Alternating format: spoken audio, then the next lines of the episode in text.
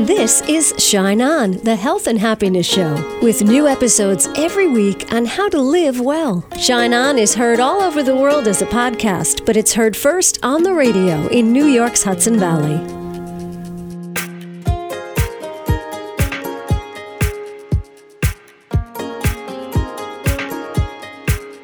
Hi, it's Casey. Thank you so much for tuning in to Shine On today. Today, I found out how terribly annoying I am to many of the people on my team.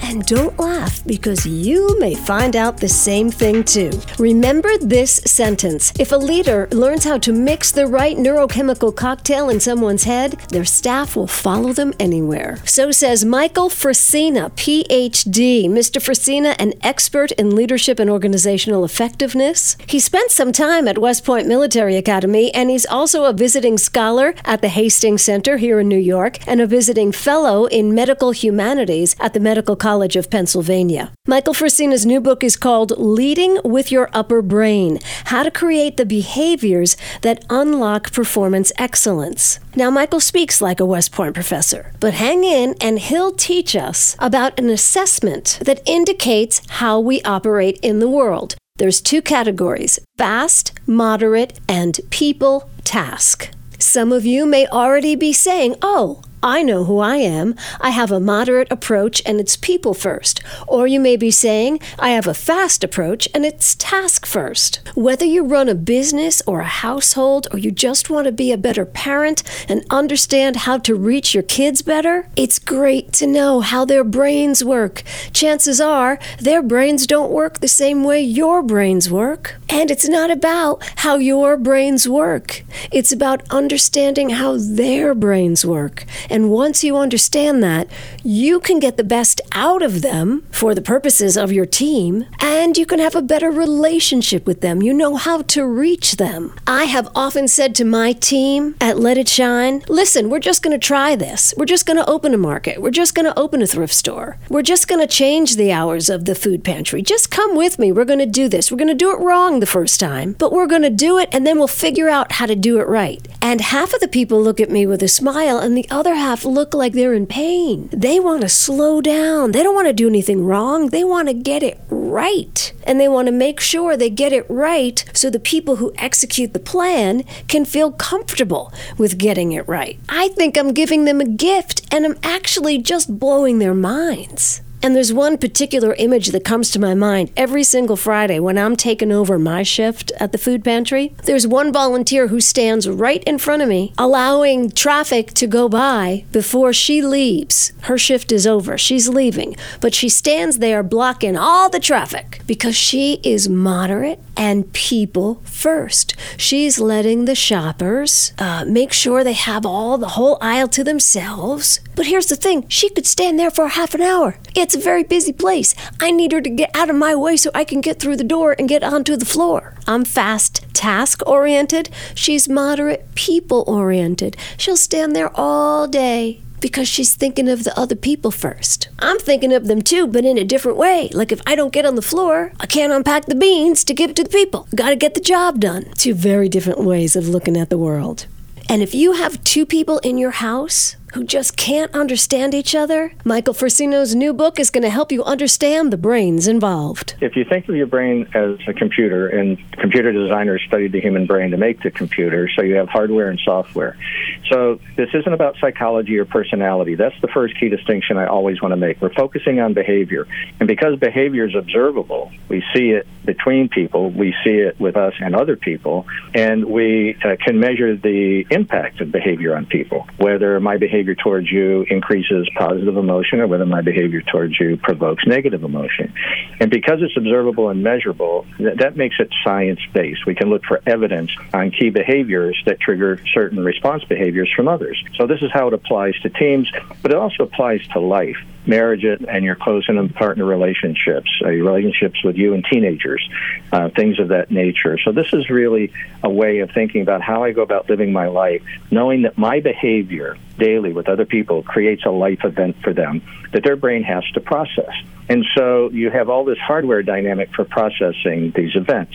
And then there's the software, and there's two softwares that compete for our time and attention as we draw inferences and make judgments and process our encounters with other people, and non human events like changes in the weather or heading a detour on your way to work or getting to work and finding out you're being downsized we talk about living life in events. And what drives the optimal outcome for us in work and life is how we choose to respond to those events.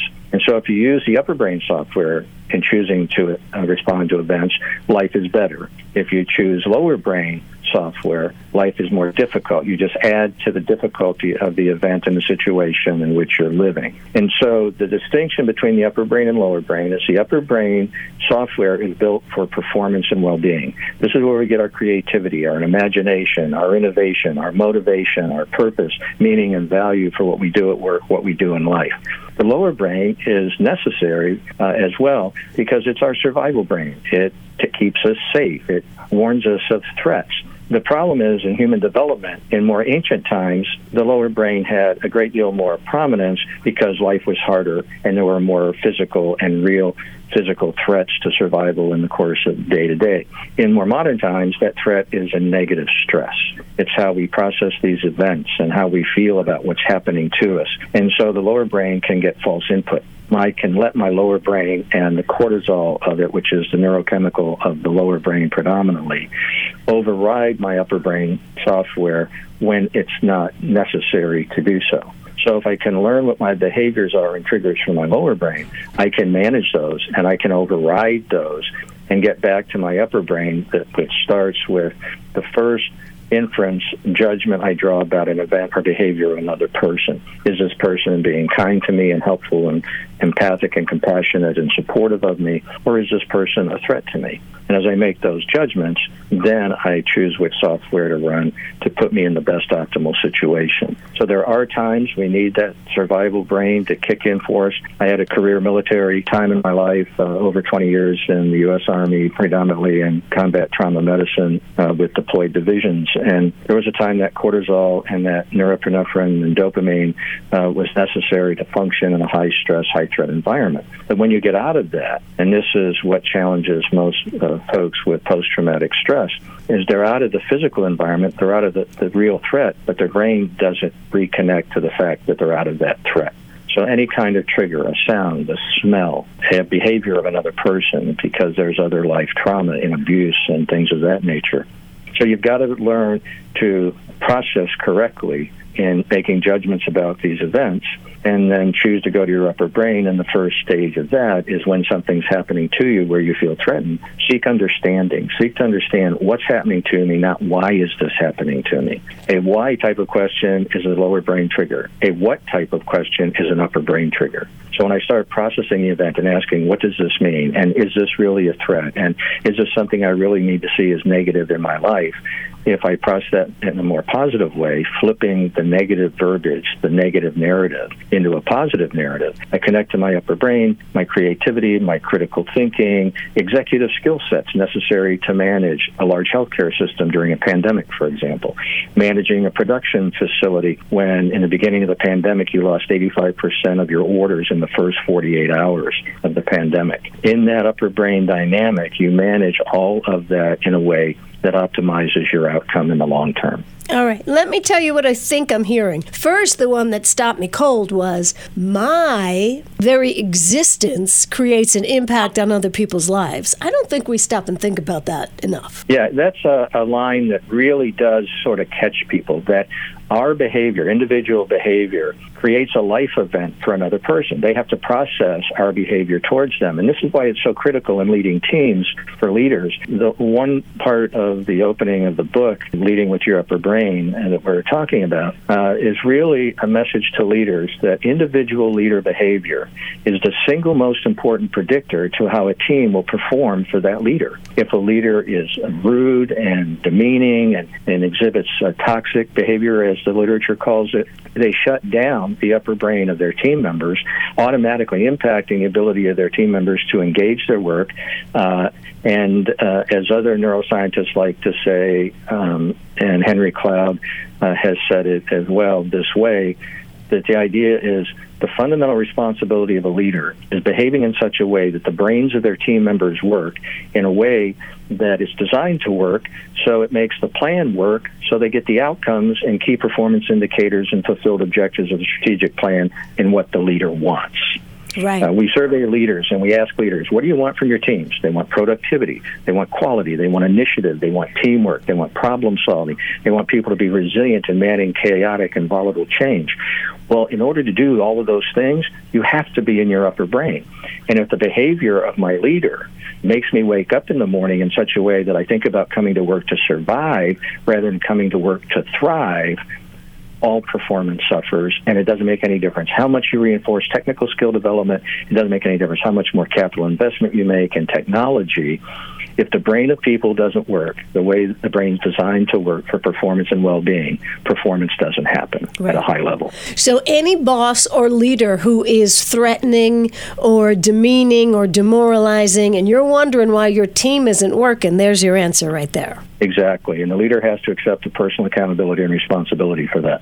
Right. So good leaders allow their team to use their upper brain and not engage their lower brain with fight or flight. Correct? Correct. And and an effective leader, we like to use the word effective or ineffective. It has a less judgmental connotation to it.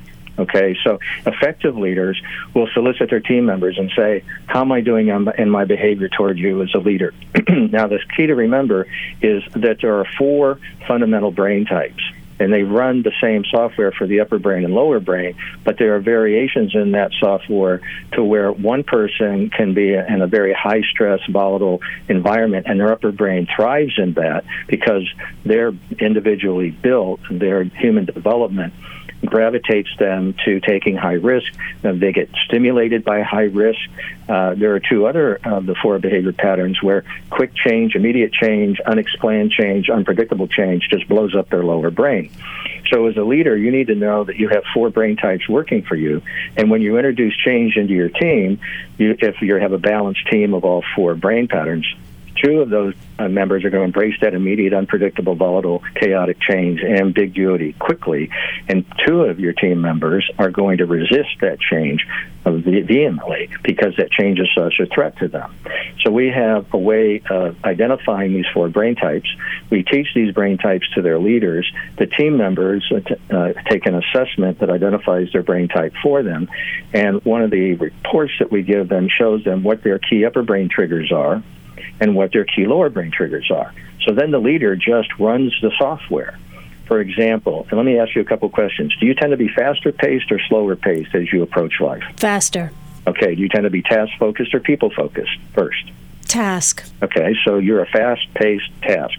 That would put you in what we call our scale one uh, brain behavior type. I know immediately now how to behave with you. I'm going to be fast paced with you. Uh, when you have to work with people that tend to go at a slower pace, um, it's analysis paralysis. They want 36 spreadsheets uh, of data before they make a decision because they're struggling to be perfect and they want to be right. You're ready to go execute. You're ready to just try. And let's see what happens. If it doesn't work, we'll just try something else. That's me. Your inner dri- I know, and your inner driver is let's go get it done. Well, another brain type's inner driver is well, okay, I want to get it done, but I want to be right first. We've got to get it right first. And so you can have incompatibility with a team member, and these aren't personality conflicts, these are behavior conflicts because you're running a different brain software than that other person is running, and your upper brain components are different from their upper brain components. And when you lay all of this out and you train and develop leaders and their team members into the awareness and understanding of this information, you create a tremendous amount of unity and harmony within the team. When I see you starting to get frustrated, I know it's either because we're not focusing on enough tasks or the pace is too slow for you. If I alter those two dynamics for you, I immediately put you back in your upper brain as a leader. Mm. And I can do it for you as a team member. This is amazing. I am enjoying this so much. Our guest today is Michael Frisina. Michael, what's the book called? The book is called Leading with Your Upper Brain How to Create the Behaviors That Unlock Performance Excellence and Well Being. You know, it's so funny because I say to my team all the time first, I'm going to do it wrong. I'm okay with that. Follow me. You know, we're going to figure out a way. First, I'm going to do it wrong. And what are the other brain types? What are these four brain types? The first one is you we've described you. And it, aren't, aren't you amazed that already with just those two questions i know exactly what your software is. Mm-hmm. and if i flex in my behavior to you in other words i don't create a virus. I don't insert a, a virus in and, and i help you with your malware protection of your software. If i'm willing to flex to your behavior pattern we connect immediately. Right. did you see how already you got excited about you know me that's me. That's right. And now you're getting a dose of oxytocin you're getting some serotonin you're getting energized that, man, this is amazing information. I like this. I want mm-hmm. more of it. And I like Michael. And you get a yes, yes, yes to those three questions. Your upper brain now is blowing up like the 4th of July. Right. Uh, I like to tell leaders the, the brains of your people respond to you in one of two ways. They either light up for performance when you come into the room or they light up for performance when you leave the room. Right. Which one would you rather have? Exactly. So, so very quickly, the four uh, brain types function in pace and focus. So you're either fast paced or moderate paced. You're either task focused or people focused. So we end up with a two by two grid with four window panes. And so we have a fast paced task, we have a fast paced people focus, and they will have compatibility in pace because they're both fast, but they lack compatibility in focus. One's task, one's people. The other two have compatibility in pace, they're slower paced, more moderate paced, and one is task and one is focus. So the scale one which is fast paced task, tends to have greater uh, conflict at work with somebody who is more moderate paced people. And the faster paced people focused person tends to have uh, less compatibility with a slower, more moderate paced task person because they don't share pace or task. But ironically, when you partner them up, and you get them to accept each other's differences, they make a dynamic power team, a duo power team of performance because they fill in each other's gaps. None of the four brain types is perfect for all contextual operational dynamics. So when you have a highly volatile, highly uncertain, ambiguous, chaotic operating environment, two brain types fit that pattern very well. And then they should situationally become the leaders of the team so that they're helping everybody else get to the upper brain to manage the threat of that. The other contextual operational environment is uh, more uh, predictable, it's more stable, there's less chaos, there's less unpredicted change. And there are two brain types built for what we call sustaining context. Well, you and I, because of our brain patterns, you're the high one, I'm the high two. When we have to work in an environment that's constant, predictable, it's the same routine day in and day out, and we get bored with that. Mm-hmm. Uh, and so our arousal curve for performance, we'll go out of our way to find a way to create change or to mess things up a little bit so that we get stimulated in the work that we're doing. When you, as a high scale one, tell your team, I expect our first go with this to be incorrect. If you have a scale four on your team, inadvertently you think you're helping them by giving them that warning, but you're really blowing up the scale four brain, this more moderate pace task focused person because their inner driver is we've got to get it right. Mm-hmm. And if you're putting them in a context where they have to willingly accept that we're going to do something that's wrong, that's not correct, that doesn't have any data points to it, it doesn't have any analysis, we haven't run a pilot to test it, you're really messing with their lower brain inadvertently. Wow, I get it. Yay, I'm glad. wow. Now, when I read your whole book, will I be able to uh, take a test? We talk about the assessment. It's not a test, it's assessments, no pass fail. The assessment identifies what your brain type is, and it identifies your behavior preferences for the work that you do. And so oftentimes somebody can be labeled an underperformer, and it's not that they lack motivation engagement. Their brain type doesn't match the job requirement skills behaviorally for the role that they're in. Mm-hmm. So they're a, a misfit, as we might say, by job match. And so if we put them in a different position where the job description and the job requirements and the behaviors to succeed and achieve match their software, then they blossom tremendously. And I did this in my own healthcare system as an executive officer of a health system where we moved some nurses out of different departments that they were quote unquote called a trouble employee or they didn't seem to be able to meet the requirements of the job in which they were in. And we moved them to different nursing departments that required a different behavior of nursing and they thrive tremendously. Would it benefit an entire team to sit down, do the assessment, and then understand where everybody is? We advocate for that in the book, and uh, there are uh, a m- number of reports that we can run off these assessments. You get an individual report telling you about you.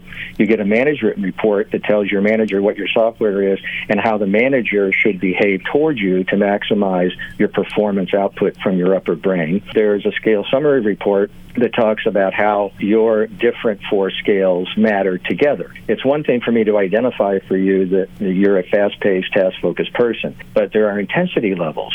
So if your intensity level in your scale one is 95 and mine is 65, while we share the same pattern, the propensity for you to exemplify those behaviors with greater intensity, greater passion, right, is higher than mine. And you may have a close proximity to one of the other behavior patterns as well. So now you can cross pollinate, if you will, or create collateral upper brain dynamics when you have two intensity levels that are very close.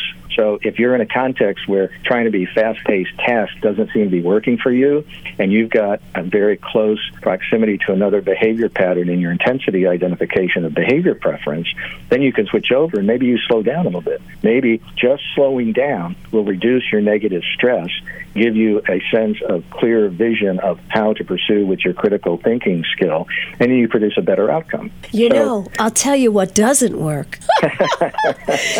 Michael Frisina, I'll tell you what doesn't work. Go and being this driven, task uh, oriented person and thinking everybody else is going to just catch up with me if I keep going. That's that's not yeah, working. I think it was um, he's a leadership guru that everybody knows, and he said if you think you're leading and you look over your shoulder and nobody's behind you, you're just out for a fast walk. and uh, so, one of the things that would benefit you greatly with your team is just slowing down a little bit. Yeah.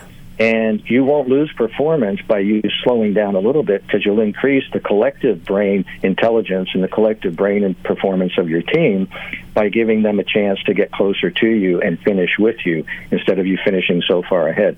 For fun, we call this neurochemical bartending. If a leader learns how to mix the right drink neurochemically in somebody's head, they'll follow them anywhere and they'll give discretionary effort of, of performance well above what they get paid for. To finish your question, the other reports are the team reports. So everybody takes the assessment, everybody learns about their own brain pattern, then we share those patterns with all the team members and we show them how they align with each other, and then we give them behavior tips on how to flex into each other's patterns to maximize their compatibility and harmony to drive performance as they work together on their work task. And all boats rise, and everybody feels better, and and and the work gets done. Exactly.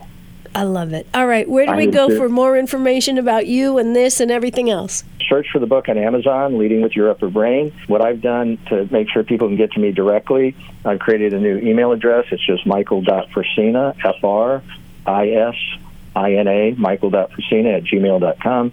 You can email me directly. I promise to answer you and give you any more information that you would need on understanding the book, understanding these concepts, introducing a free webinar to you and your team to explain the concepts to see if it would be valuable for you, and that, that would be the best thing to do. Michael Frisina, PhD, the book Leading with Your Upper Brain How to Create the Behaviors That Unlock Performance. The categories again fast or moderate, people or task. How does your brain work?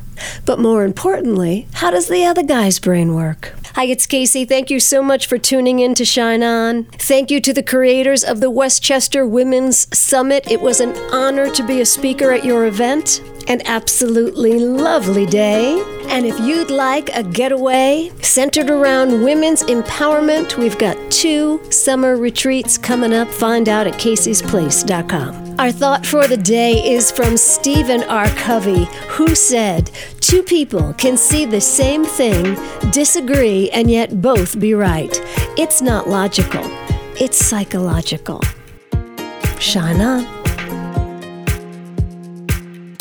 You've been listening to Shine On, the health and happiness show, with new episodes every week. It's your time to shine on.